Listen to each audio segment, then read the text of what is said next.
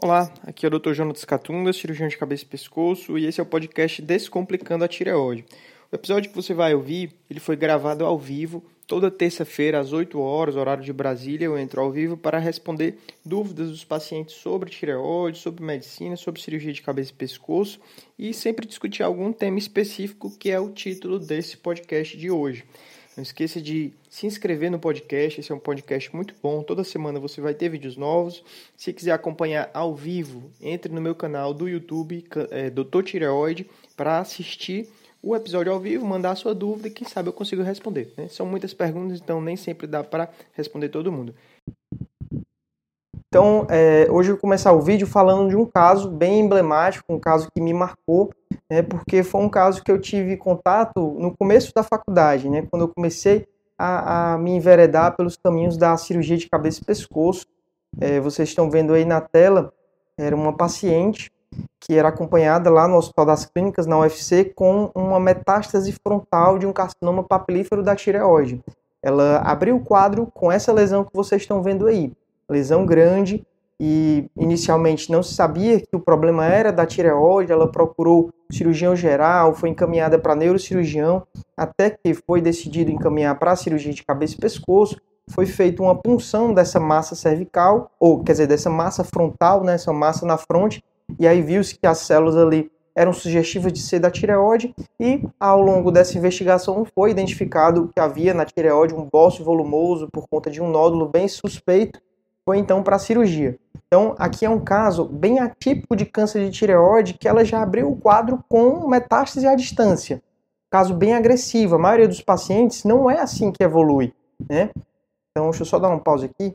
Estou vendo aqui que tem 33 pessoas acompanhando ao vivo no, no, no YouTube. Só ver se teve alguma mensagem aqui do áudio e vídeo. Parece que está tudo ok, ninguém falou nada. Então, continuando aqui, né? Esse caso é, é, foi o meu primeiro relato de caso, o primeiro artigo que eu publiquei, né, com os médicos do serviço, né, então doutor Monteiro, doutor Bonfim, doutor Regis, esses que depois me orientaram muito no meu começo de carreira, né, quando eu era estudante, e nesse caso, é, eles fizeram a tiroidectomia total em maio de 2009, é, a biópsia mostrou que era um papilífero de 6 centímetros, com invasão angiolinfática, margens livres, estadiamento PT3, e após a cirurgia, essa paciente foi encaminhada para iodoterapia. E o motivo de ter publicado esse caso na época é porque ela teve uma resposta excepcional. Então ela tomou 300 mg de iodo, uma dose bem alta, e aqui vocês veem, após a iodoterapia, a lesão murchou. A metástase que ela tinha na região frontal, ela meio que quase desapareceu. E a paciente ficou bem por mais de um ano, sem nenhum sinal dessa metástase, né? sem nenhuma progressão. É, é, eu, quando entrei na residência, 2016, eu acabei tendo contato novamente com essa paciente, né? Então, de 2009, ela continuou sendo acompanhada no serviço, só que eu não tive contato, né? Porque eu era estudante na época. E 2016, voltei a ter contato com ela quando eu estava na minha residência de cirurgia de cabeça e pescoço. E aí, o que, é que aconteceu nesse período? Essa lesão, dois anos depois desse tratamento inicial, ela voltou a crescer, a paciente precisou fazer uma neurocirurgia, retirar parte da calota craniana, porque a lesão estava crescendo para dentro do, do, do, da cavidade craniana, comprimindo o cérebro. Fez essa neurocirurgia. É, um ano depois, a placa extrusou, a placa que foi usada para reconstruir o defeito, extrusou, teve que reoperar. Apareceram outras lesões no crânio. Fez uma série de tratamentos, uma série de cirurgias. Em 2016 ainda estava bem, ainda estava viva, mas com doença, né? Nessa época ela já apresentava outras metástases. Então, paciente com uma doença super agressiva, mas viveu por todo esse tempo e essa paciente acabou falecendo em 2017 por conta das complicações de metástases pulmonares, tá certo? E é só para é, mostrar para vocês que a história é, pode acontecer casos assim, mas eles são bem raros, né? E muito mais agressivos do que o normal. E o tratamento é muitas vezes cirurgia e iodoterapia, certo? Mas é, vindo aqui para os slides, né? É, o câncer de tireoide, ele tem mais ou menos essa, essa historiazinha que vocês estão vendo. O paciente descobre o nódulo, pode ser através do exame de ultrassom, que a maioria dos casos é descoberto assim, pode ser no exame físico, a pessoa, a pessoa mesmo se identifica que há uma massa no pescoço, através do, se olhando no espelho, ou a palpação, o caroço endurecido. Esse, em algum momento, esse nódulo ele é puncionado, e aí confirma se é ou não câncer, Né? Boa parte dos pacientes para que paciente fica acompanhando por um bom tempo, né? o nódulo não cresce, está lá estável, é, e por algum motivo às vezes acaba sendo funcionado e acaba descobrindo que pode ser um câncer, e aí então a pessoa vai para a cirurgia, faz a cirurgia, descobre realmente que é câncer, consegue estadiar, depois da cirurgia pode ou não fazer a iodoterapia, depois da iodoterapia pode ou não fazer a terapia supressiva, que é um tratamento para inibir que o câncer volte, né? Isso eu estou falando do carcinoma papilífero da tireoide, que é o mais comum, né?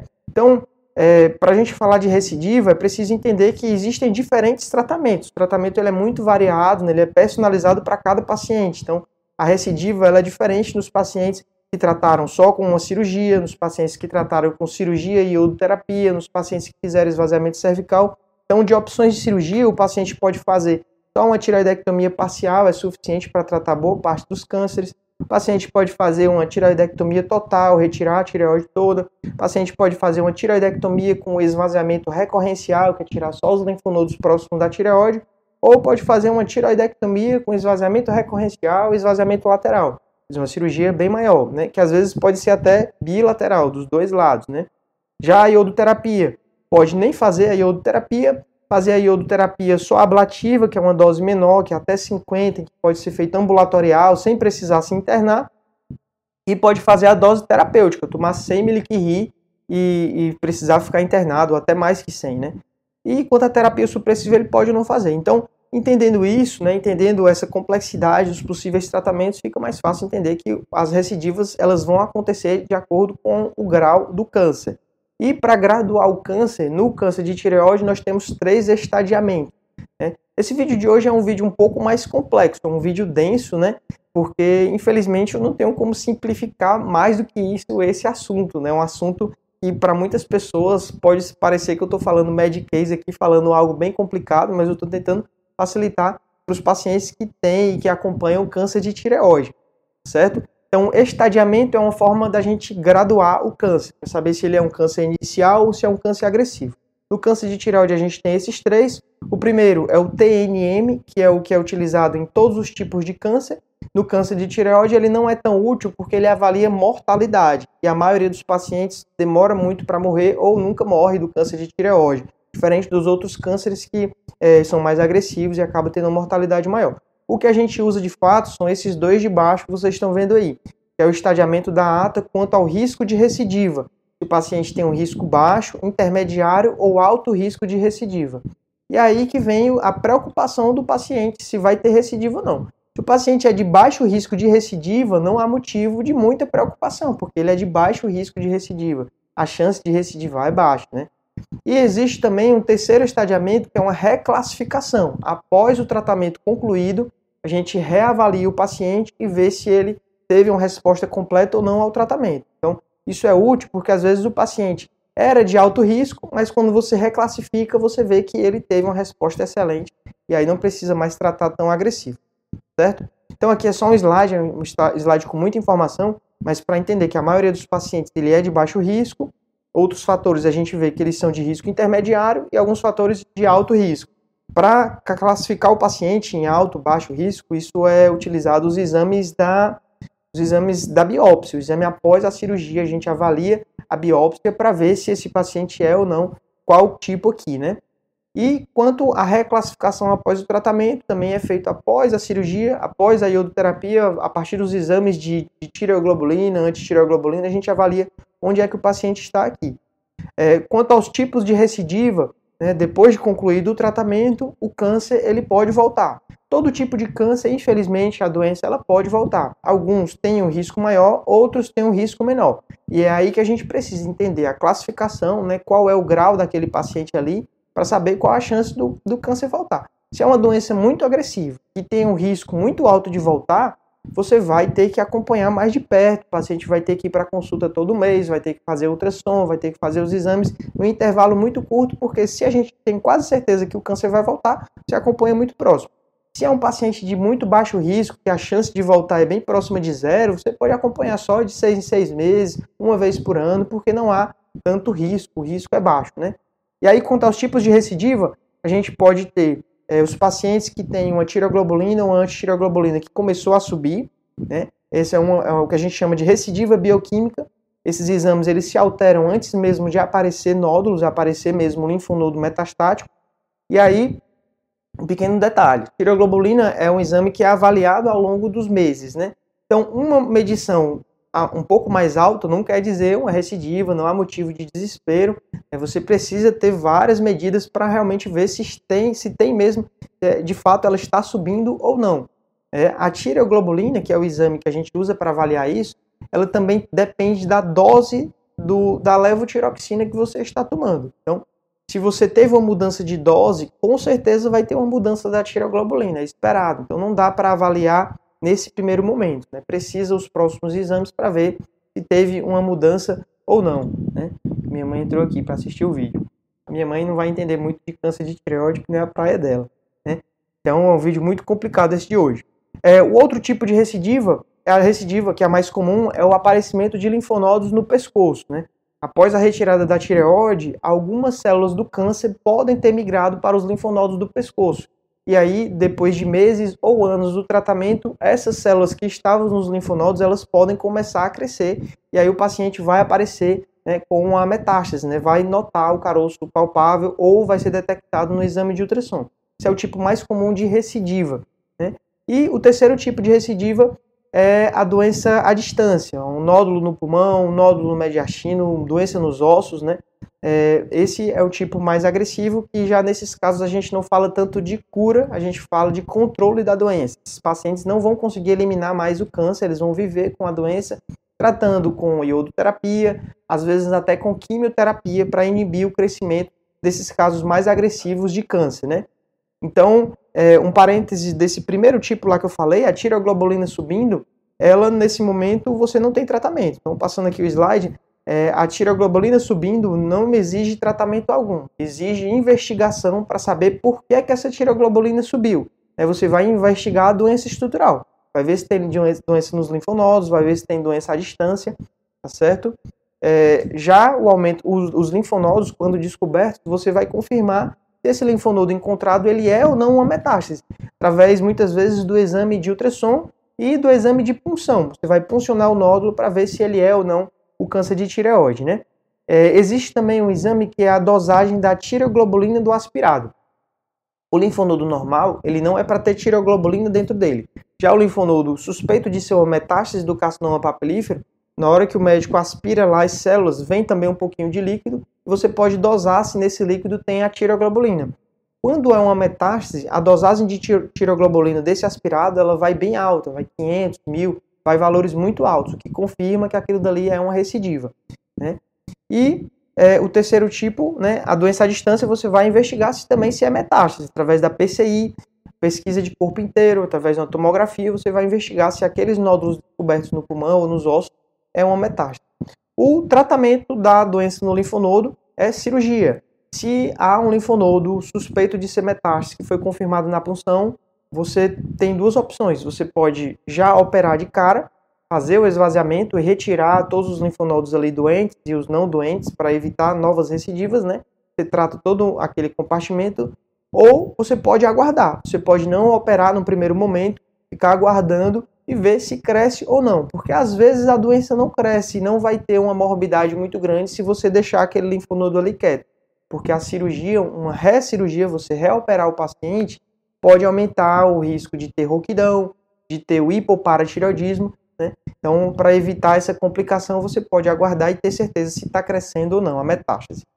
E para as doenças à distância, como eu falei, não tem mais cura, tem tratamento que é para manter a doença estável, que é com iodoterapia, às vezes com quimioterapia. Pacientes com doença à distância, eles podem viver vários anos, às vezes décadas, com uma boa qualidade de vida, sem impactar em praticamente nada a qualidade de vida. A doença fica estável.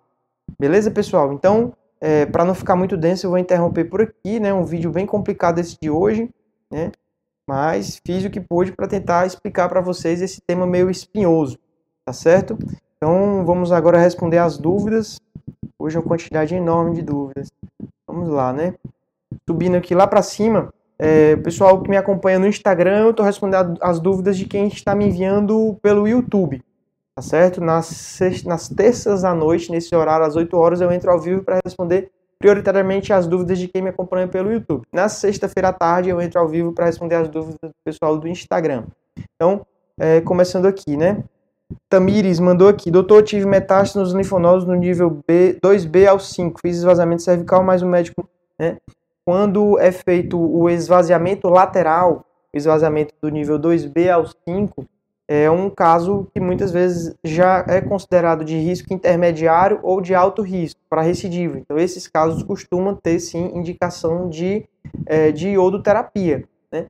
tanto terapêutica para realmente tratar a doença, melhorar o controle, quanto até diagnóstico, porque na iodoterapia você faz a pesquisa do corpo inteiro e detecta se há doença em outros locais do corpo, que não só o pescoço. Avalia se tem doença no, nos pulmões, né? Então, é, geralmente é indicado sim fazer a iodoterapia nesses casos, né? Precisa ver direitinho com o seu médico o motivo de você não ter feito, né? Mas geralmente o paciente que faz esvaziamento lateral, ele faz também iodoterapia. Boa noite, Fátima. Boa noite, Adeildo. Doutor, meu TSH não passa de 0,01 carcinoma papilífero faz um ano. Não tive metástase de outras áreas, era um só nódulo. Ela falou da antitiroglobulina 33, T4 livre 1.28 tiroglobulina inferior a 0,04, deve me preocupar. Assim, é, não tenho muito como avaliar o seu caso específico, né, ver os seus exames, né, mas no tratamento do câncer de tireoide, né, após feito cirurgia, feito iodoterapia ou não, a gente faz a terapia supressiva. É você dar uma dose de levotiroxina, do hormônio, um pouco maior do que o que o corpo precisa para suprimir uma recidiva, uma possível recidiva. Você inibe a terapia supressiva, ela só tem indicação nos casos mais agressivos, porque você está fazendo hipertireoidismo no paciente. Então, você não quer que o paciente fique com as sequelas do hipertireoidismo, fique com taquicardia. Esse hipertireoidismo induzido por muito tempo, ele pode induzir osteoporose, ele pode induzir arritmias no coração. Então, não é adequado ficar em hipertireoidismo induzido por muito tempo, né? É por isso que a gente faz essa reclassificação, que os casos que têm resposta completa, eles não têm mais indicação de fazer terapia supressiva muito agressiva, né? Você tem que adequar a agressividade da doença à agressividade do tratamento. Tá certo? É um pouco complicado, mas é, eu acho que dá para entender, né? Próxima pergunta da Vera. Boa noite, doutor. Tenho seis meses de tiroidectomia, não fiz iodo, minha tiroglobulina não zerou. Tem uma alterada de 1.6.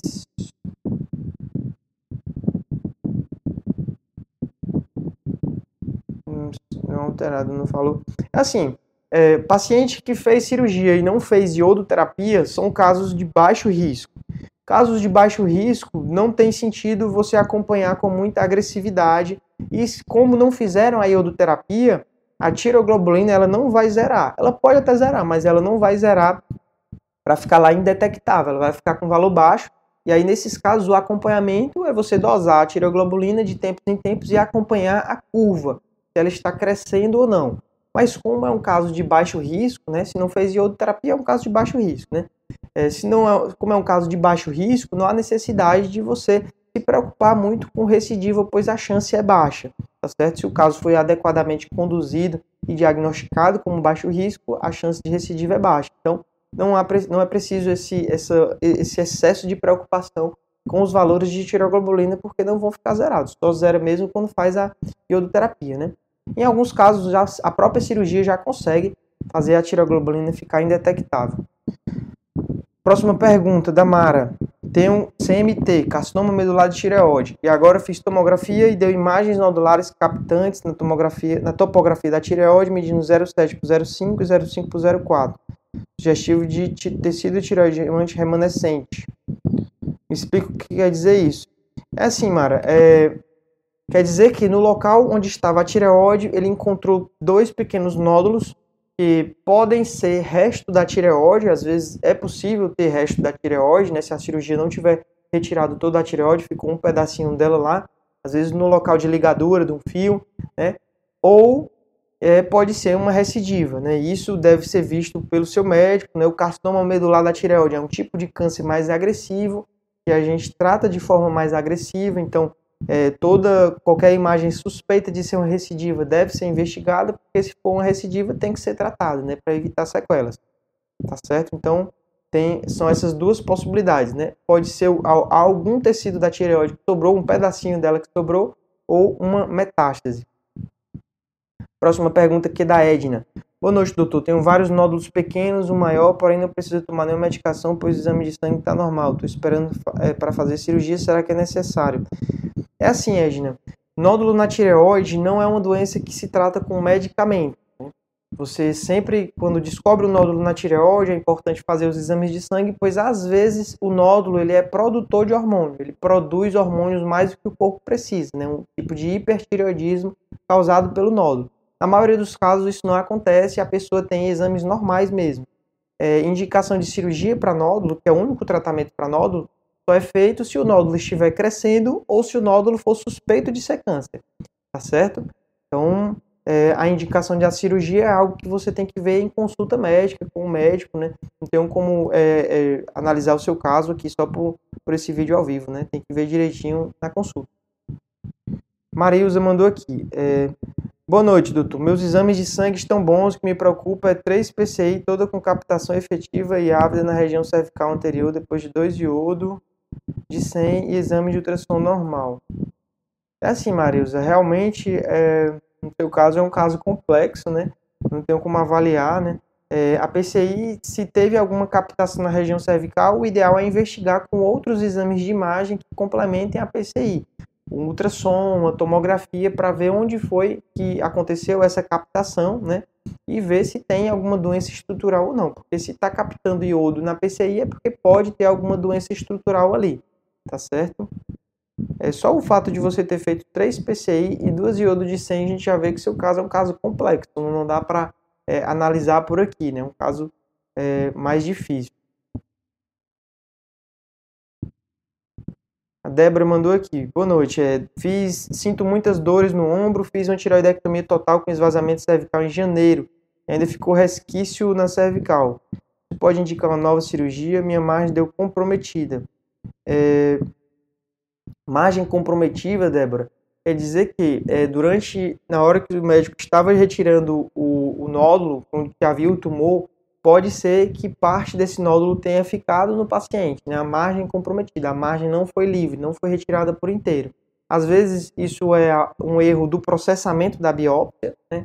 às vezes isso é um erro técnico da cirurgia e às vezes é da própria doença. A doença tem raízes mais profundas do que na hora da cirurgia a gente consegue avaliar. Isso pode acontecer, né? Isso deve ser avaliado com o seu médico, né? Para ver o que vai ser feito a partir de então, né? Se vai ser necessário uma nova cirurgia. Muitas vezes não há necessidade, é só acompanhar com os exames de imagem e ver se o que sobrou realmente progride ou não. Muitas vezes, nesses casos, um tratamento adjuvante consegue resolver. Por exemplo, a iodoterapia consegue tratar boa parte dos casos de margem comprometida, se for algo microscópico. Se for uma margem muito comprometida, sobrou muita doença, aí não resolve. Resolve só com cirurgia, certo? É, quanto à dor no ombro, é, é interessante comentar que o esvaziamento cervical lateral esse que vai até a lateral do pescoço, que tira todos os níveis linfonodais, o nervo acessório, ele é muito manipulado. E o nervo acessório é o que inerva o músculo trapézio, a região aqui do ombro que é responsável pelo, por esse movimento de elevar o braço. Então, quando o nervo é muito manipulado, ele pode parar de funcionar. Né? Pode ser algo temporário ou definitivo. Se for temporário, a pessoa recupera os movimentos. Se for definitivo, não recupera os movimentos. E aí, quando tem essa, esse problema no nervo acessório, o ombro ele fica caído. E isso causa muitas dores no ombro porque ele não fica na posição normal dele. Ele fica mais para baixo e causa um peso e causa uma dor. Né? Então, é, isso muitas vezes tem uma melhora com fisioterapia. É, são feitos vários exercícios para fortalecer os músculos do ombro, os outros músculos que não são inervados pelo nervo acessório, para a pessoa recuperar parte dos movimentos. Tá certo?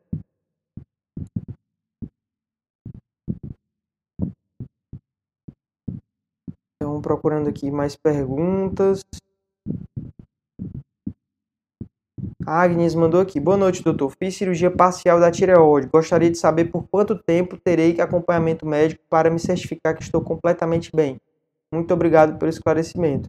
É assim, Agnes, é uma pergunta muito interessante essa sua, né? É, atualmente, a cirurgia parcial, ela voltou a estar na moda, né?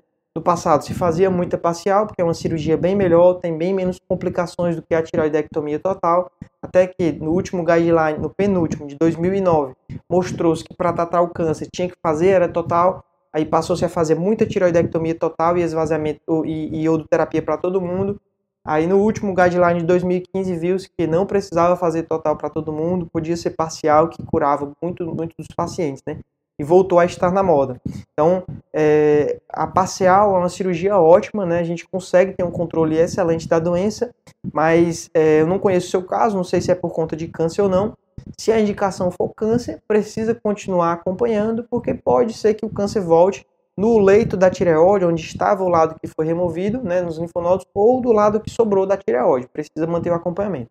Se a cirurgia realizada foi uma parcial por bócio, né, não era câncer, nesses casos não tem esse risco do câncer voltar, porque não era câncer, mas precisa acompanhar pelo menos uma vez por ano, né, num check-up de rotina, ver como é que está os valores de TSH e T4 livre. Porque às vezes esse lado da tireoide que sobrou, ele não consegue compensar e a pessoa pode entrar em hipotireoidismo. A tireoide que sobrou, a metade não dá conta da produção dos hormônios e a pessoa ter falta dos hormônios, né, o hipotireoidismo. Então é basicamente isso, uma vez por ano fazer exames, né, é, de sangue, né, o ultrassom, há tanta preocupação se a, se a indicação da cirurgia não foi por, é, por câncer de tireoide, né, então não precisa é, muito estresse com isso não. Então chegamos ao fim de mais um episódio do podcast Descomplicando a Tireoide. Não esqueça de comentar se você ficou com alguma dúvida, se inscrever no podcast, assinar o podcast. Tem muita pessoa que escuta, mas não assina o podcast. Compartilhe avise as outras pessoas sobre esse podcast para que elas também possam escutar e aprender mais comigo. E caso você tenha interesse, acesse o meu site doutortireoide.com para procurar como você pode ser atendido por mim. Beleza? É isso aí, vamos para o próximo.